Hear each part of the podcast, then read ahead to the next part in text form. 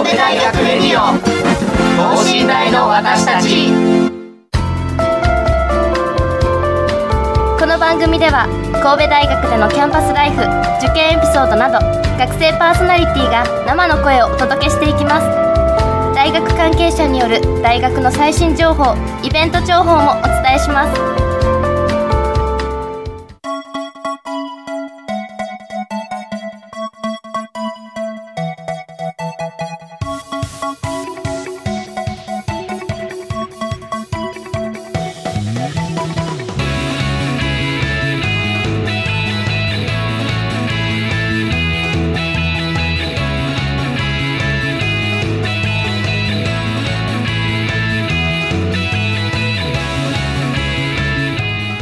皆さんこんばんは。国際人間科学部3回生の馬場周平です、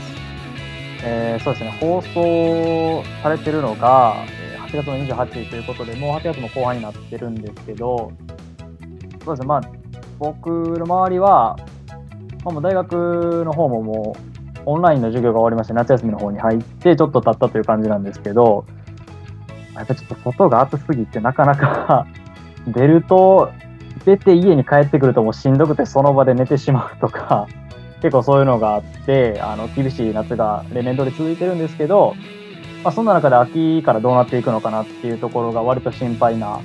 まあ、毎日という感じなんですけど、まあ、なんとか楽しいことを見つけて、えー、皆さん頑張られてるのかなという感じだと思います。えー、さて、今週はですね、えー、入試課職員さんに聞くオープンキャンパス攻略法というのをですね、テーマにお送りいたします。まあ、秋といえばですね、オープンキャンパスっていうのが例年通り、えー、開催されたりとかっていうのがあるんですけども、えー、これは高校生の方に大学へ来てもらって、現地で行うっていうのがこれまでは恒例だったんですけども、まあ、今年はやっぱりいろんなことがありまして、ウェブオープンキャンパスということで、えー、一体どんな形で開催されるのかというのが気になるところだと思います。いつもと違う形の開催で不安な方っていうのもたくさんいらっしゃるのではないかと思いますので、今回は神戸大学の入試課職員さんに Web オープンキャンパスの攻略法についてお聞きしていきたいと思います。最後までどうぞよろしくお願いします。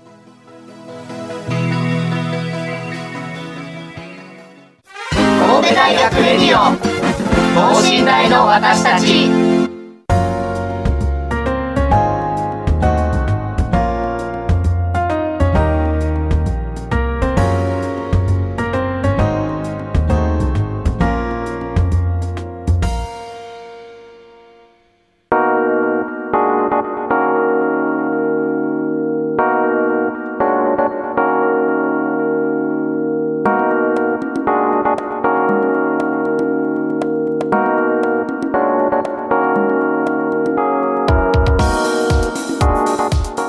それでは早速、え入試官職員さんの方に登場していただきましょう。えー、自己紹介の方お願いします。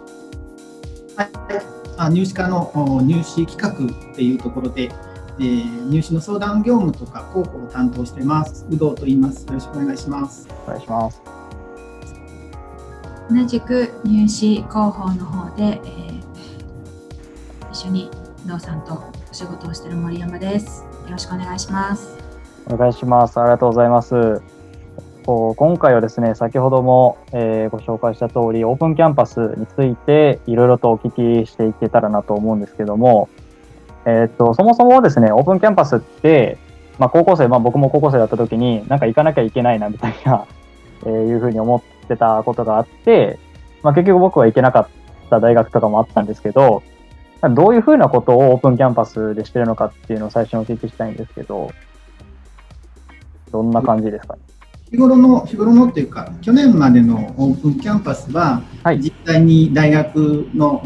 方に来ていただいて、キャンパスをどんな雰囲気かなっていう、まあ、建物とか雰囲気を見てもらうっていうこととか、えー、実際に、えー、先生が模擬講義ですけれども講義をして体験していただいたり、えー、農学部であれば生産物を実際に触ってみたりもちろん実験験だったら簡単な実験を経験していただくとかですねそういう大学らしさを外に向けて発信して理解していただくということをやっています。ありがとうございます。あの、神戸大学のオープンキャンパスは、高校から全体で行ったことがあるんですけど、大学の先生の方の講義って、これまで聞いたことがなかったので、どんなものなのかなっていうふうに楽しみにしていったら、すごく、あの、想像以上に本当に面白いお話がお聞きできたっていうのが印象的でして、まあ、皆さんやっぱりそういったものが、あの、メリットになって参加するのかなというふうに思います。でえっと、まあ、参加するのってやっぱり高校生とかが多いんですかね？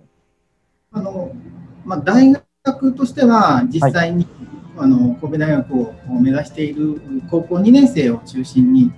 えー、まあ、これも昨年までの実際に来ていただくオープンキャンパスの場合ですけれども、大体高校2年生を中心に来てくださいねっていうのが、まあ、物理的なキャパシティの問題で制限をさせていただいたところですね。で今年今年はウェブですよね。で、ウェブで、えやりますので、そのあたりはあウェブに入ることができる方であれば、どなたでも見ていただけるような感じになってます。なるほど、ありがとうございます。やっぱり高校生の方中心に大学こんな感じだよっていうのを紹介して知ってもらうっていうのが、まあ、一番の目的って感じですかね。そうそうですねあの、先ほどちょっと出ましたけど、高校の方から来る、うんまあ、授業の一環として来るっていうことも最近増えてます。はい、で、まあ、宿題になるっていうこともよく聞いてます。3か所ぐらい回ってレポートかけようっていうのが、はい、なってるってよく聞きます。それとか、遠方の高校さんであれば、あバスでガーッと来て、えー、じゃあ回ってねっていうふうな感じで、本当にあのどっかのアミューズメントパークに来られるような感じで、一斉に来られますね。で、一斉に帰れるみたいなところありますけども、まあ、あの早いうちに、えー、大学はどんなところかっていうのを意識しなさいねっていう、まあ、授業があるのかな。でそのために割と下の学年も最近は来たいと。特に中等学校なんかになると中学校3年生ぐらいにあたる学年からでもお問い合わせいただくことがありますね。そうなんですいけいけますか？っていうのをお問い合わせあります。中学生からも、中学生というかその中学校単位からもお問い合わせの方があるんですね。そうですね。あの早いうちにあの自分の将来をもう組み立てましょうっていうのかな、意識しようっていう教育をなさってるのかな、というところで来られますね。なるほど。まあ、でも、正直なところ、やっぱりその宿題でとかレポートがあるからっていう義務感で来られるよりかは、やっぱり意欲的に参加していただく方がいいです。そうですね。あのでも来られてる方見てると皆さん意欲的に取り組まれているし、はい、楽しそうに、あの帰ってらっしゃるので僕たちはあの去年まではあの実際の現場担当ではなく、うん、オンキャンパスの当日っていうのはもうあの外回りの警備市バスが混むからあのバス停に立ってくださいねとか。だから去年は僕は 1, 1日4日間だったかな？4日間のオープンキャンパス中入試課の職員は駅とかバス停に立って、えー、人員整理するんです。なので熱い熱い思い出しかないです。確かに。辛い思い出しかない。あの駅から特にあの、まあ、通学してると思うんですけどやっぱりバスって大学生だけでもやっぱりいっぱいになるのでやっぱり相当人員整備というか、その、こう、ここまで来てくださいとか、その、こちらの方がっていうふうな指示っていうのはやっぱり大変なんですかね？そうですね。あの、神戸市の、あの、なんですか、バスの営業所まで行って、えー、臨時バス出してくださいっていうのがありますね。そうなんですそういうお願いもされてたんですあのその日はフルフルにバス出てますよね。あそうですか。まあ、やっぱり盛況ということなんですけども、今回は、あの、先ほども、あの、いろいろお話をお伺いしたんですけども、やっぱりウェブということでですね、あのまあ、攻略法 というか、どういうふうなオープンキャンパスになってるかっていうのを、あのお聞きしていきたいなと思うんですけども、まず最初に、今回のこの Web オープンキャンパスの概要とかっていうのについてお教えいただいてもよろしいでしょうか？はい。あの、オープンキャンパスは、まあ、主役は各学部です。はい。それぞれに社会系とかあのなんていうんですか理系とかありますけど社会系文系理系とかいろんな学部があってそれぞれオープンキャンパスで何をやるかっていうのが実は学部によって特色が違います。なので、えー、大きな例えば報道のようなところで、えー、先生が模擬講義をやったり研究課長が挨拶をしたり入試の制度を説明したりっていうのは割と文系には多いんですけど理系はむしろその研究室の訪問とか実際に体験をしてくださいとかっていう体験型が多いんですね。でそういうものを今回は実際に来ていただいて体験していただくことができないので、動画でできるだけ見ていただくようにしています。で、えまあ、動画を見て、えちょっと疑問があるなっていうようなところは、まあ、相談室を構えて、え申し込んでくださいねっていうスタイルが今あるかなと思います。で、す、で、にあの社会科学系で経営学部とかは終わられたところもあるんですけども、そういうところについても収録した動画については、後々配信してくださいねっていうお願いをしています。なので、え入試課としてはそういう情報を集めて、え今年のウェブオープンキャンパスのまとめサイトをオープンしようと準備をしています。なので、その、まあ、事前のお知らせとして、えー、神戸大学の場合は受験生ナビっていうホームページがあって、そこで常時お知らせをしています。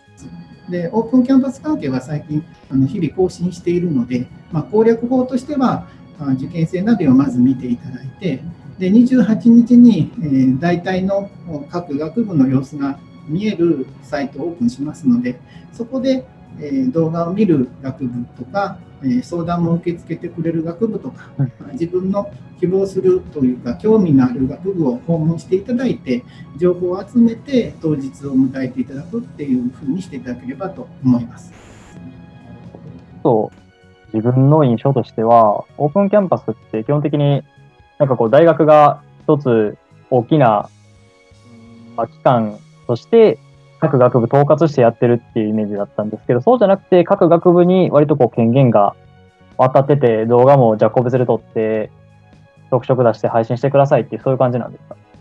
そうですね。あの、従来でも、まあ、先ほども言いましたように、やり方が若干違うっていうこともあって、えー、情報はまとめるんですね。情報はまとめて、抽選サイトなんかは、あの、中央で、我々入試課の方で立ち上げてっていうことをやってましたけど、今回は、その、ウェブで、え期間を限定して行う必要もないので、言えば撮った動画はしばらく見てくださいねっていう状態で置けますので、そういう抽選もそんなに厳しくないかなと思ってますので、はいあのまあ、見落としたものがあったり、もう一度見たいなとか、聞き逃したよっていうようなものでもあの見ることができる仕組みで提供できるので、えー、割とゆとりを持って、えー、参加していただけるのかなとは思ってます。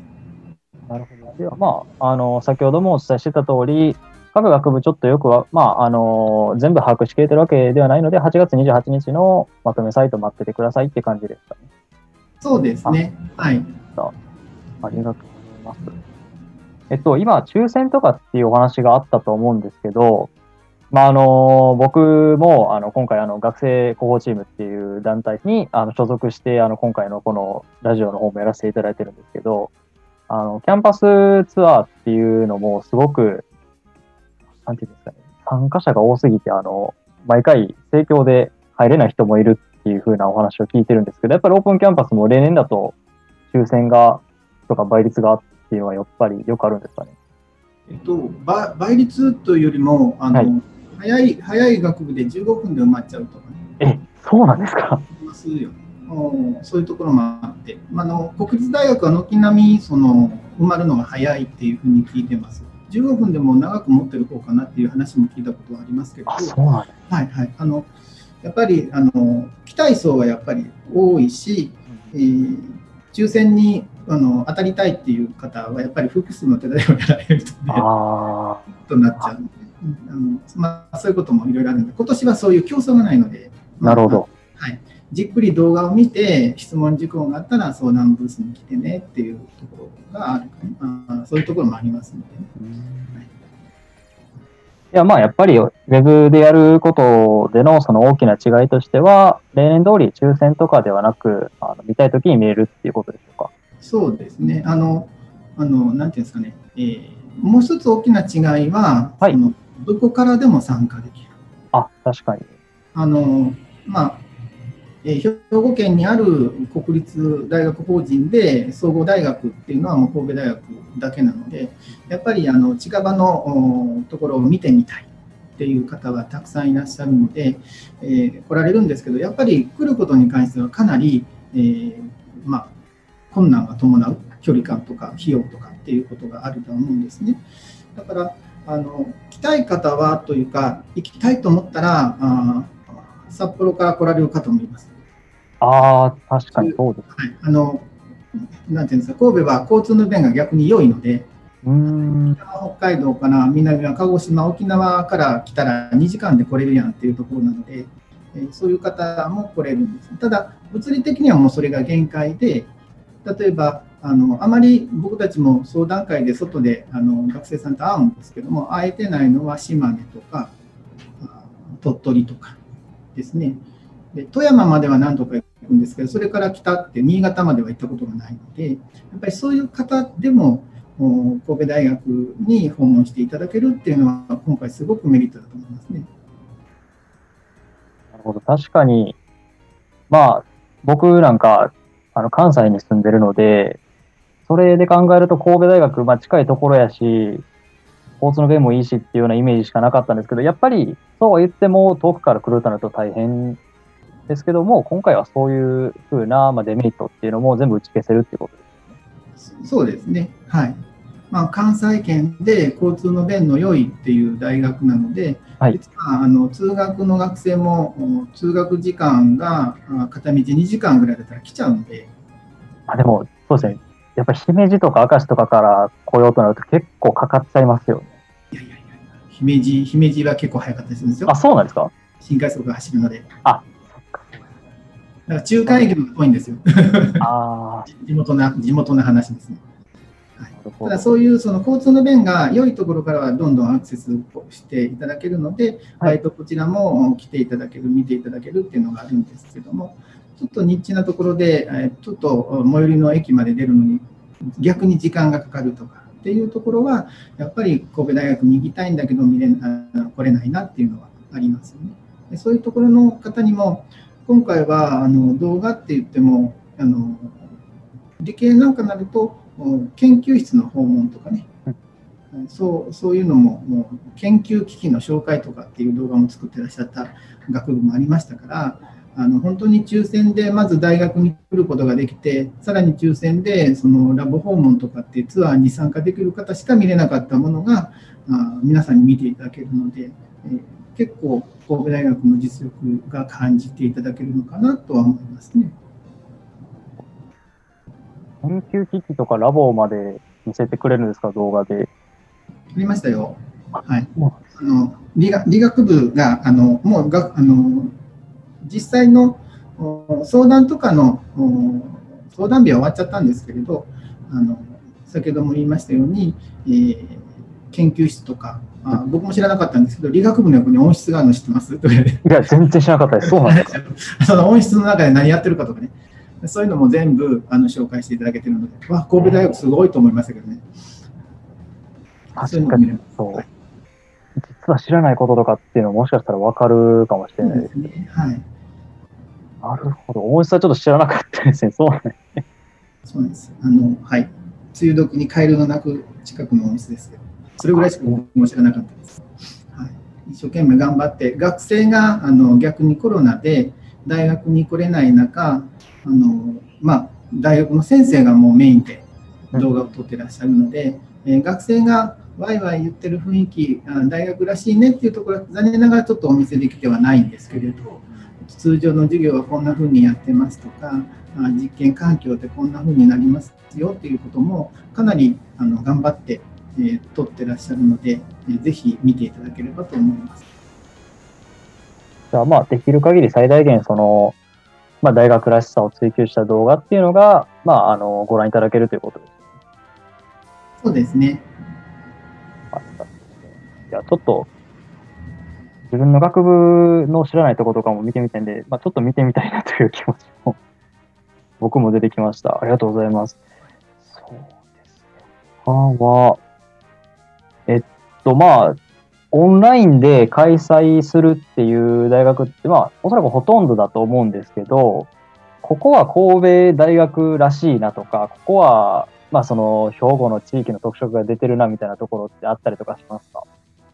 えっとですね、あの、はい、今まで神戸大学って動画で入試広報ってあんまりよくできてないんですね。はい。であのうちの広報課の方でキャンパスの風景をショートムービーで撮って流してらっしゃるのはよくあるんですけれど、実際受験生向きに、えー、まあ、雰囲気をお伝えするときに、やっぱり大学のこと以外にもその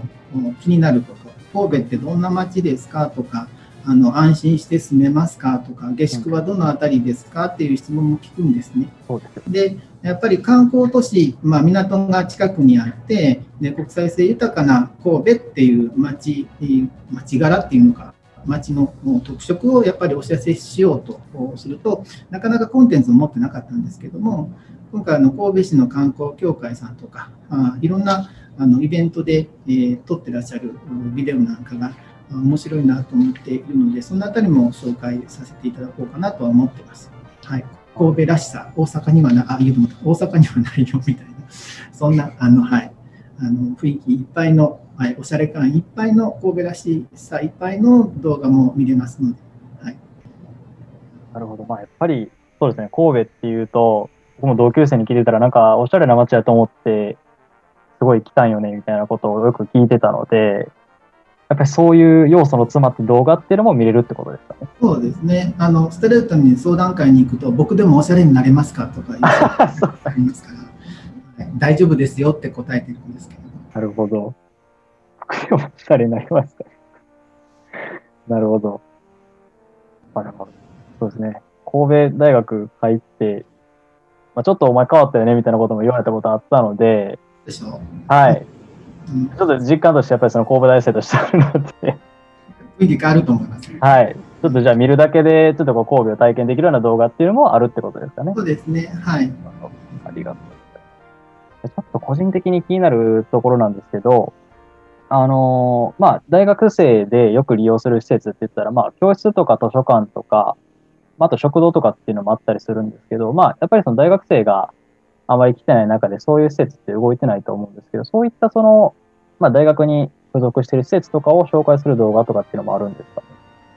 ね。あのそうですね、生協さん関係は、ちょっと、さんも取りためてないのかなとは思っています。はい、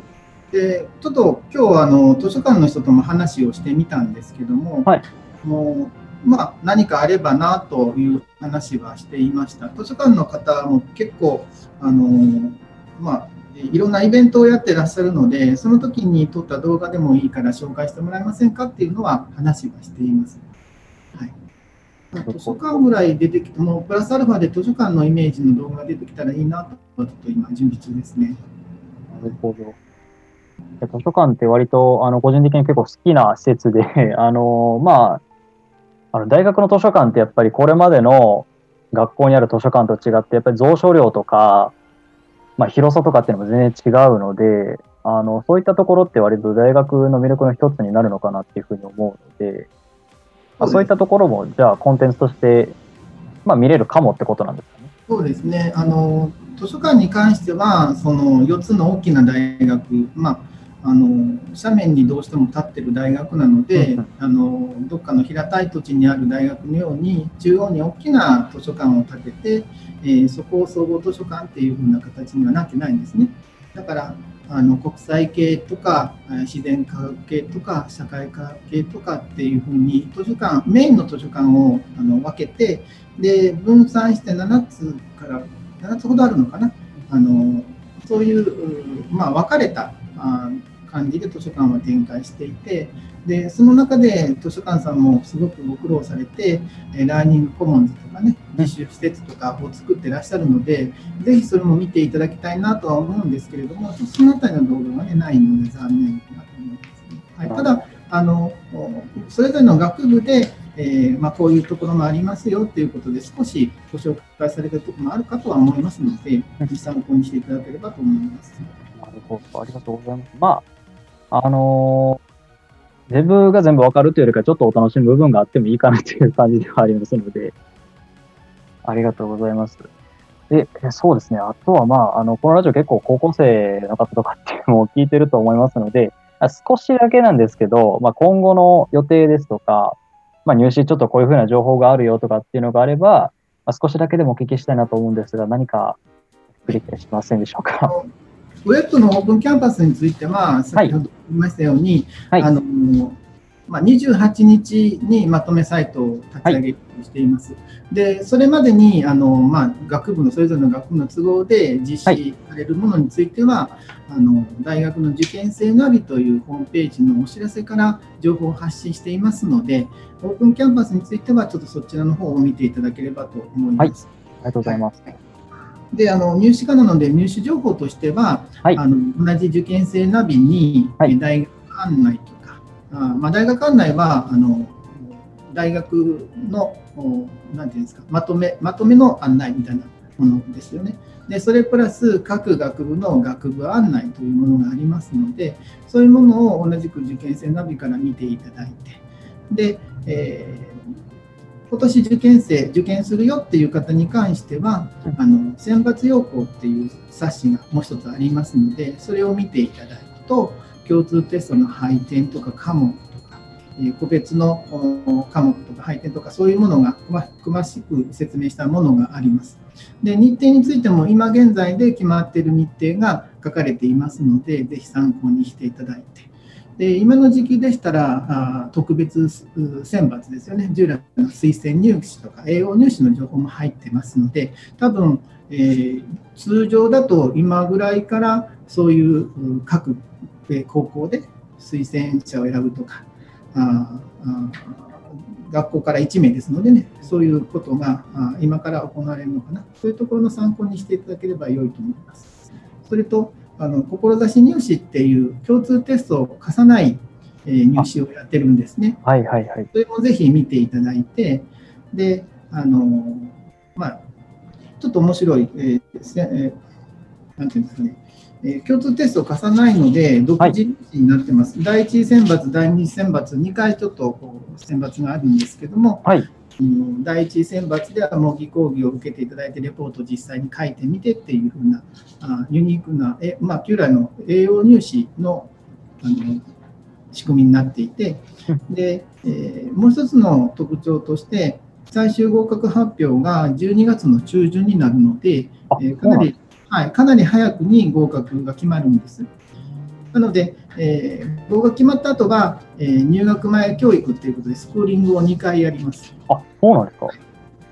まあ、共通テストを受けてないので、えー、実際自分が大学に入った時に学力ついていけるかなっていう不安があるっていう受験生あの志望者の意見も踏まえて、え、じゃあその入学までに2回スクーリングして、え、デベロップをしましょうっていうのを、まあ、実際添削指導とかで やってますので、え、そういう意味ではかなり他にはないユニークな入試です。なので栄養入試を、ま、視野に入れて頑張ってらっしゃる方はあのこういう試験もぜひ調べて挑戦していただければと思います。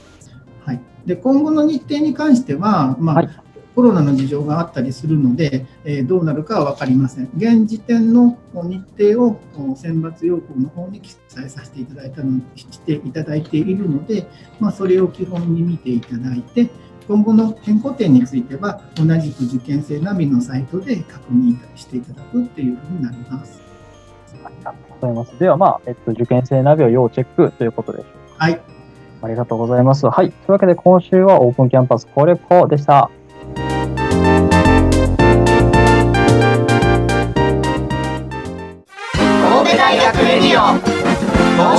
の私たち。